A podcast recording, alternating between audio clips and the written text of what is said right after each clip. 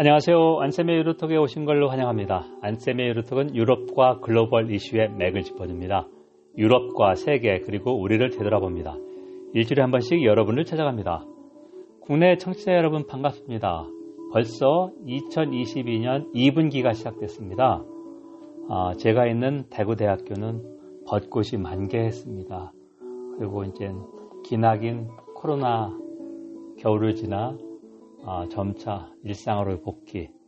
그러니까 어, 재택근무도 많이 줄어들고 사무실 근무가 이제 많이 늘어나는 듯합니다.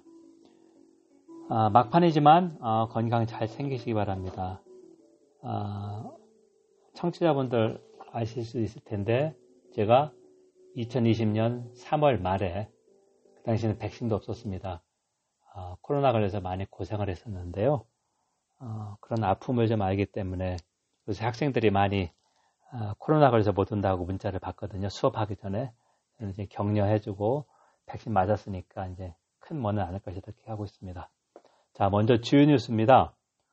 헝가리 총선에서 빅토르 오르반 총리가 사선 연임에 성공했습니다. 그러니까 2010년부터 총리를 하고요. 어, 12년 했고 어, 두 번째부터 과반을 넘는 그러니까 3분의 2 의석을 차지했다. 폴란드가 계속해서 문제주의였고요.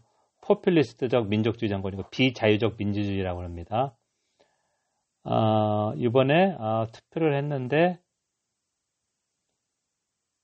190여 석 중에서 130여 석 넘게 했고요. 의미가 야당이 분열을 극복하고 단일 후보를 내서 많이 따라잡았는데 20%포인트 정도 차이가 났습니다.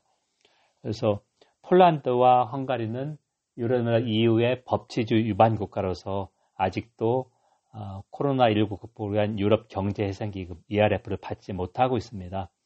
어, 그리고 유럽연 회원국 가운데 가장 친푸틴적인 나라입니다.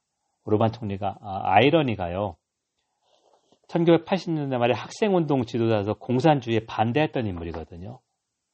아이러니고 어, 유럽 안보협력기구 OSCE가 200명의 선거 감시단을 파견했다. 그래서 어, 투표 부정 어, 그런 거 감시를 했고요. 2018년 총선에도 파견했는데 자유선거였지만 공정하지 않았다. free but not fair라는 말을 표현했고 어, 하여간 어, 이 오르반이 언론, 미디어도 장악하고 있고 방송 마찬가지입니다 하면서 어, 계속해서 어, 퍼주기, 퍼주기라는 게 어, 지속 가능성이 없는데 어, 과도한 복지를 했다는 얘기죠. 두 번째, 유럽연합 이유가 어, 러시아의 우크라이나 침략으로 경제 성장 둔화하고 인플레이션도 있다. 인플레이션 현황을 보면은요, 어, 지난달 2020년 3월 달에는 7.5% 정도 예상이 됩니다. 어, 원래 유럽중앙은행 22 물가 목표가 2% 이내거든요. 이제 이건 이제 중장기적으로 봐야 되는데요.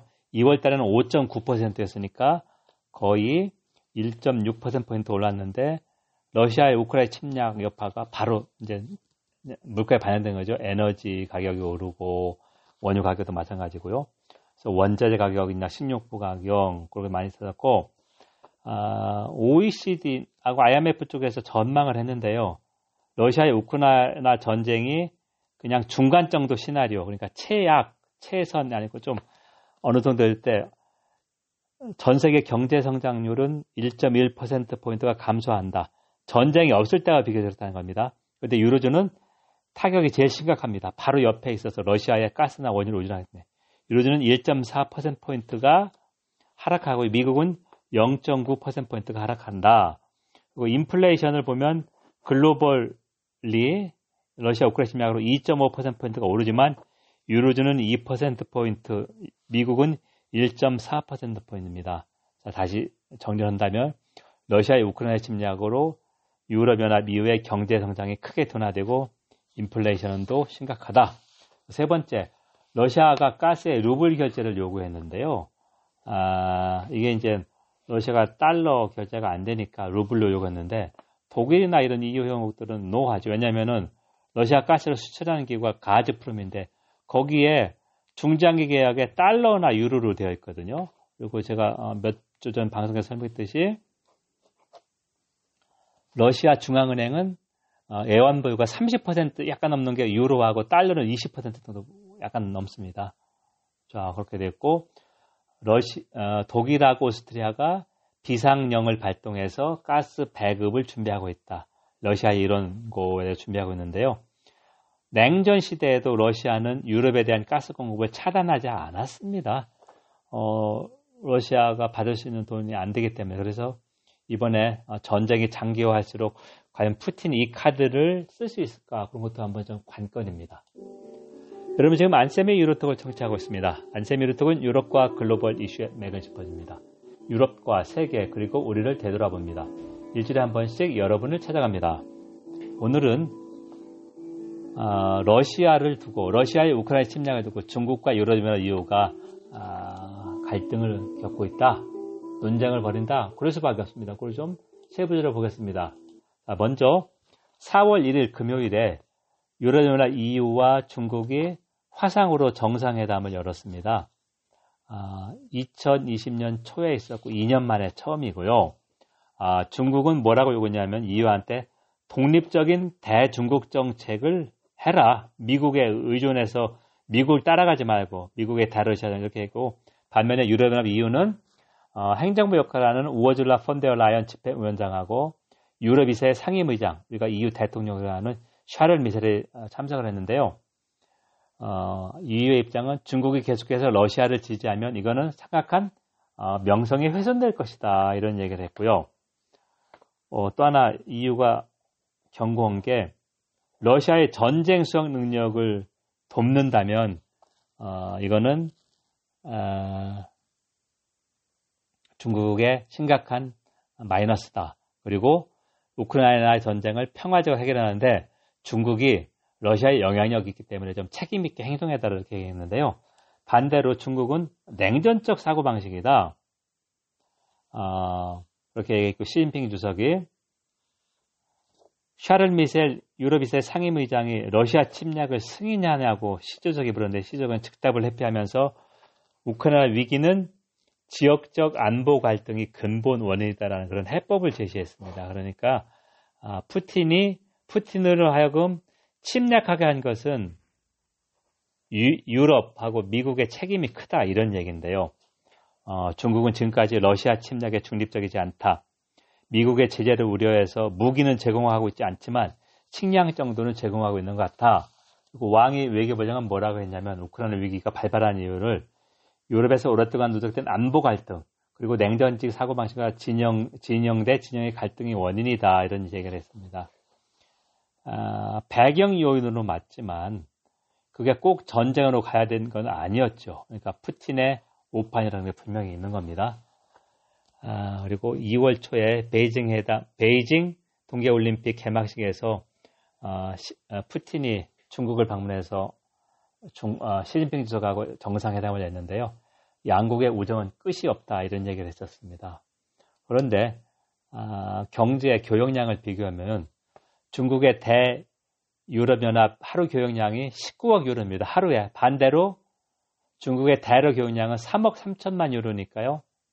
한 8분의 1밖에 안 됩니다. 중국이 그만큼 아, EU 교역에 많이 의존하고 있다. 이런 얘기고요. 여러분 지금까지 안쌤의 유로톡을 청취했습니다. 안쌤의 유로톡은 유럽과 글로벌 이슈의 맥을 짚어줍니다. 유럽과 세계 그리고 우리를 되돌아봅니다. 일주일에 한 번씩 여러분 찾아갑니다. 오늘은 러시아의 우크라이나 침략을 두고 중국과 유럽연합 이후가 아, 격돌을 했다, 정상을 했다 그 얘기를 했고요. 제가 최근에 읽은 아, 괜찮은 책 하나 소개해드리겠습니다. 역사나 이런 인문 교양에서 괜찮은 책, 아, 책을 출판하고 있는 책과 함께해서 출간한 것이고요. 어, British Museum 하면은 영국 박물관인데 우리말로 대영 박물관이라고 어, 번역됩니다. 그런데 brute 하면은 야만적인 사람이나 동물을 얘기하는데요. Brutish Museum 하면은 야만적인 약탕적인 박물관이라는 얘기입니다. BRI에서 R이 U로 바뀌는 하나밖에 차이가 없는데요. 어, 댄 힉스라고는 영국 옥스퍼드대 어, 고고학자가 왜 대형 박물관이 브러티시, 브러, 브루티시 뮤지엄인가 브리티시가 아니라 그러니까 약탈 박물관인가는 차차차게 파헤쳤습니다. 그리고 약탈품을 자랑스럽게 전시하는 야만적 행위를 얘기했고요. 어, 약탈의 논리가 뭐고 어, 그런 얘기를 했고 이 책에서 처음 다뤄진 게 1897년 2월 3주 동안 아프리카 베닌 왕국을 영국군이 어, 약탈한 겁니다. 수천 명 학살하고 유물을 약탈했고요.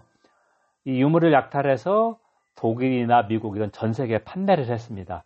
근데 독일은 작년에 베를린 박물관에서 이 자기들이 구매한 물건을 되돌려줬습니다. 그 베닌 왕국이 12세기 말부터 19세기 말까지 아, 지금의 나이지리아, 니제르, 서아프리카 해안에 있던 상당히 문명이 발달한 제국이었습니다. 반대로 영국은 지금까지 반환을 한 번도 하지 않았습니다. 그래서 제가 이제 놀란 게 영국 학자가 영국의 양심적인 진보적인 학자가 양심을 걸고 이 약탈의 논리가 뭐고 어, 그런 걸 하나하나 아, 논박하면서 논리를 펼쳤습니다. 그래서 어, 어, 애청자 여러분들이 있는 어, 공공도서관 이런 쪽에서 아, 주문해서 한번 읽을 거를 한번 제가 권합니다. 지금까지 경청해 주셔서 감사합니다. 감사합니다.